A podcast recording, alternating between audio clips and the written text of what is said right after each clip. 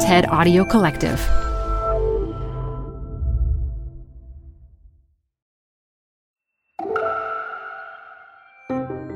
I'm Elise Hu. You're listening to TED Talks Daily.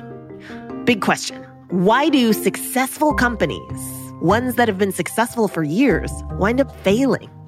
The troves of data from soccer, or as it's known in the rest of the world, football, can help explain it. In his 2018 talk from TEDx Manchester, author Rasmus Ankersen reveals the link between successful soccer teams and any organizations that want to maintain their leads. After the break. Hi, I'm Ben. I suffer from a condition called writer's block. It strikes when I'm at work. That's why I choose Canva Magic Write. It works fast, generating texts in seconds, thanks to AI. Common side effects include increased productivity, compliments from coworkers, feelings of satisfaction. Now I can say bye bye to writer's block.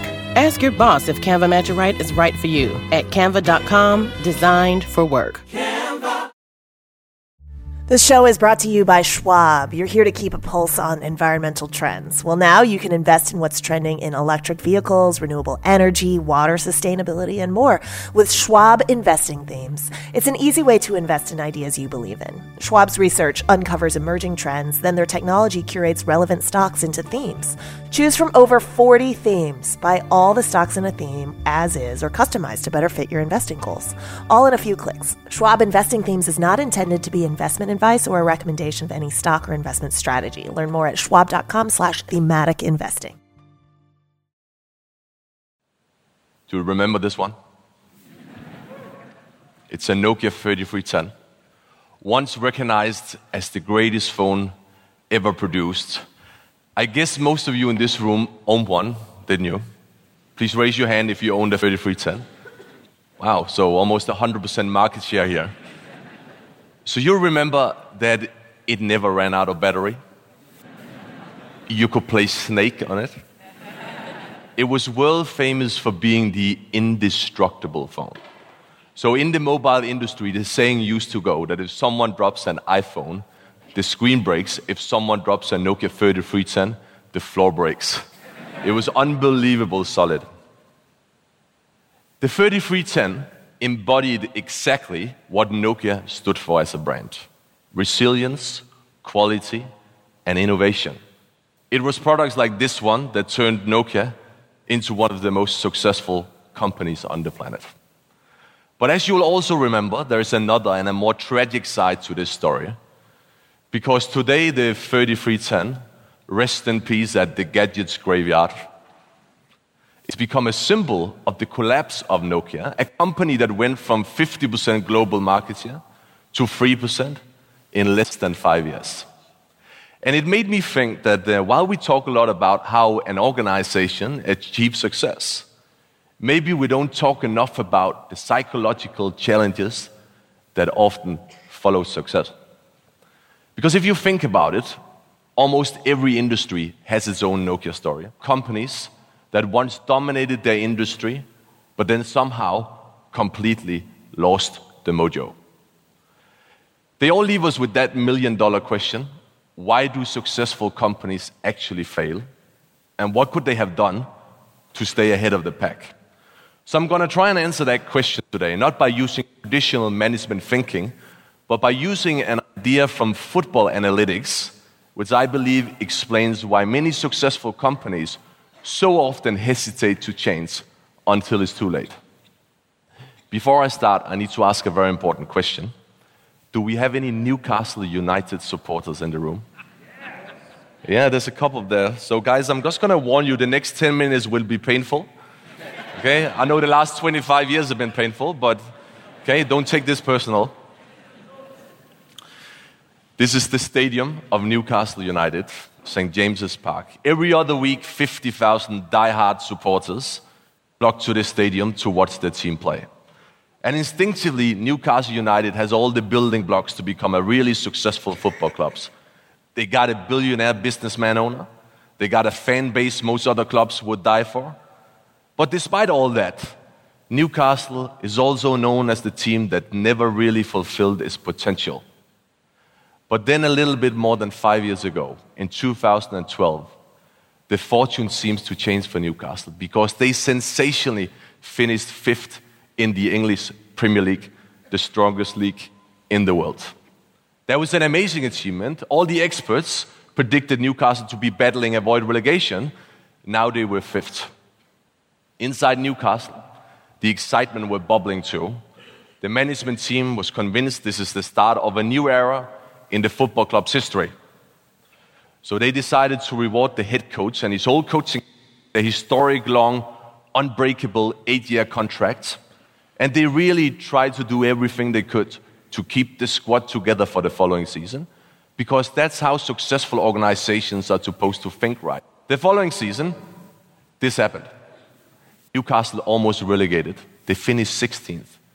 And no one had a clue what was going on because they had the same players, they had the same coaching staff, they even played in the same stadiums. I mean, nothing's changed. How could a largely unchanged team go from 5th to 16th in less than 12 months? I'm going to try and answer that question, but first I'm going to give you a little bit of background. Because in football, there's a good old expression, it's frequently used by coaches, players, commentators, experts. It goes like this The league table never lies. It kind of assumes that once the last game of a season is played, justice prevails. The teams that finish top of the table is the best performing team, and the teams that relegate are the worst performing teams. At the end of the day, everyone gets what they deserve. It's not that simple, actually, and let me explain you why. Please meet Matthew Benham. He's a gambler. He convinced me the brightest guys in football, they don't work for the football clubs. They work in the gambling industry. And I'm not talking about the amateur gambler, the guy that is placing a bet every Saturday morning to trigger, trigger his weekly rush of adrenaline. I'm talking about the pros, the guys that are using sophisticated mathematical models to place the bets. That's the brightest guys. And Matthew is one of them. He's an Oxford graduate in physics that decided to set up his own betting syndicate in North London, basically an office full of PhD statisticians calculating the probabilities for the outcome of football games. That has made him a rich man. So rich, he decided to buy the football club he supported since he was a teenager, Brentford in West London. And that's where I met him five years ago, at Jersey Road, the training ground of Brentford. At the time we met, Brentford was third in League One, which is the third tier of English football. There was only five games remaining of the season, and Brentford was pushing for promotion. So I said to Matthew, What do you think? Are you going to promote this season? What, what does your gut feel say? And I didn't, I, he gave me an answer I didn't quite expect. It was not an answer full of excitement. The guy just looked at me and then he said, very dry, Well, at the moment, there's a 42% chance we'll promote. That comment made me realize that I met someone who thought completely different about the game than I ever met before. Over the next couple of months, Matthew and I started to meet regularly to exchange ideas about how you could run a football club differently. In particular, how would it be possible to break the correlation between spending and results that seems to exist? Is it possible to not outspend but outthink the competition by using the weapons of a gambler, data and analytics. One day we had lunch at a restaurant together in Soho in London, and Matthew said to me he'd been looking to buy another football club. And I immediately responded, Why don't you take a look at the club I supported when I was a teenager, FC Midtjylland, based in the western rural Denmark, in the middle of nowhere. Midtjylland was almost broke at the time, so it was a perfect place to think radical ideas. A week later, we flew to Denmark and we had a look at the club. Eventually, he decided to buy the club. Uh, he made me the chairman of the club, and we run the club together for the past four years. In the first season, we won the first championship in the club's history, and a year later, we became uh, world famous because we beat the mighty Manchester United in the Europa League. Unfortunately, in the UK, that's more perceived as the, the, the absolute embarrassment of Manchester United than the genius of Midtjylland, but we will live with that. Suddenly, media, newspapers, TV stations from all the world was flying to Western Denmark to learn more about this little club no one can pronounce the name of, which is run by an English gambler using data and analytics to find a competitive edge. So here's the thing if you want to understand how a gambler thinks, there's one concept you must get is this the league table always lies. Why is a gambler saying that? Because he understands football is a very random game. It's a much more random game than basketball, for example. Why is that? Because football is a low scoring sport. There's not a lot of goals in football. No, uh, the average number of goals in a football game is 2.8. The average number of goals in a basketball game is above 200. Here's the principle the fewer goals there is in a sport, the more impact random events have. Random events like the ball getting deflected and spins into the net, or the referee making a wrong call in the last minute of the game. Ultimately, this means that the best team wins less often in football, a low scoring sport, than in a high scoring sport like basketball. And that's why the league table lies. It lies more after 10 games than after 20 games, but even 38 games, that is a full season. 38 games is a very small sample size. You know, it's not enough to strip out the randomness from the equation. So a gambler is in the business of making predictions and backing those predictions with his bets. And when he decides to back a team and place a bet, he doesn't look at where that team is in the league table. He looks at underlying performance indicators that have more predictive value, tells him more about where that team is likely to go in the future than its current league table position.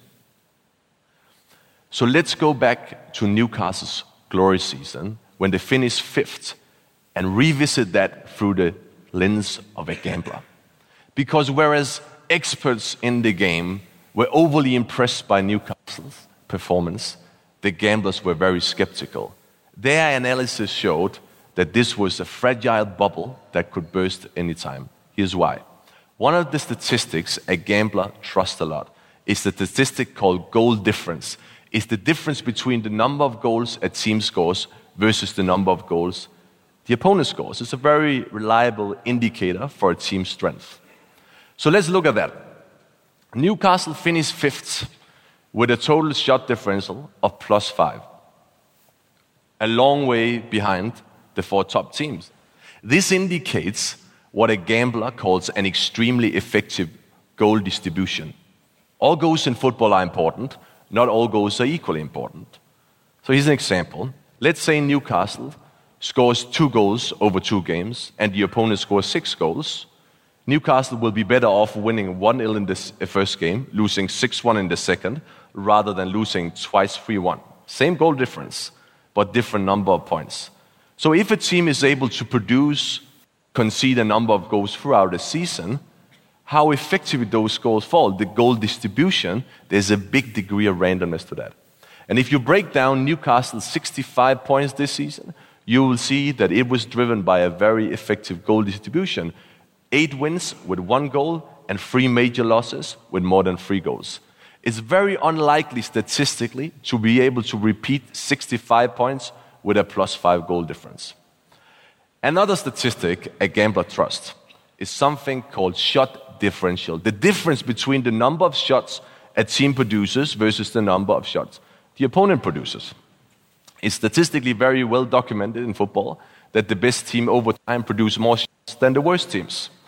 Newcastle finished fifth with a total shot differential of minus 1.4. Clearly, they don't belong in this company. This indicates unsustainable high conversion rate. When you have a positive goal difference driven by a negative shot differential, it indicates unsustainable high conversion rates. How many of those shots were converted to goals? And Newcastle had especially one player this season who stood out Cisse, the top scorer, a key component of their success. He converted 33% of his shots. Ladies and gentlemen, that's a freaky number. Here's how I would put it Newcastle's fifth place is the equivalent of a public traded company having a very high share price and a very low customer satisfaction at the same time. You can have that for one year, but you can't maintain that over time. Newcastle got a lot more points in the first season, when they finished fifth, then the underlying performance justified. Actually, Newcastle performed almost the same way in those two seasons. They just got less lucky. And this reframes the original question. Because why did Newcastle management team not see this downturn coming? Why did they decide to reward the head coach with a historic long, unbreakable contract when the results were clearly unsustainable? I believe that Newcastle was blinded by one of the most common management delusions, what psychologists call outcome bias. The assumption that good results are always the consequence of good decisions and superior performance. Or let's put it in another way success turns luck into genius. And this is where the message becomes about much more than just football analytics, right? Because when an organization fails, it comes very natural for us to dig for reasons, to ask the tough questions. Why did we fail? How can we do things better? But when we are successful, we don't ask those questions. We tend to just cruise on, blinded by outcome bias. We expect results to continue automatically. We don't dig into them and ask, what was actually the underlying reasons for the success? Was it because of the oil price? Was it because of good leadership? Or because of exceptional market conditions? How many companies do you think confuse good leadership with good market conditions? Here's the thing successful organizations should think more like a good gambler. Because a good gambler has trained his brain to resist the human tendency to assume that good outcomes always mean that someone acted brilliantly a good gambler treats success with the same skepticism as he treats failure. And this is what successful organizations should do too if they want to stay relevant. Ask themselves the questions of a gambler Why were we actually successful? How do we separate luck from skill? Is it possible that our league table sometimes lie too? Thank you very much. TED Talks Daily is hosted by me, Elise Hu, and produced by TED. Theme music is from Allison Layton Brown, and our mixer is Christopher Faizey Bogan. We record the talks at TED events we host or from TEDx events, which are organized independently by volunteers all over the world. And we'd love to hear from you. Leave us a review on Apple Podcasts or email us at podcasts at TED.com.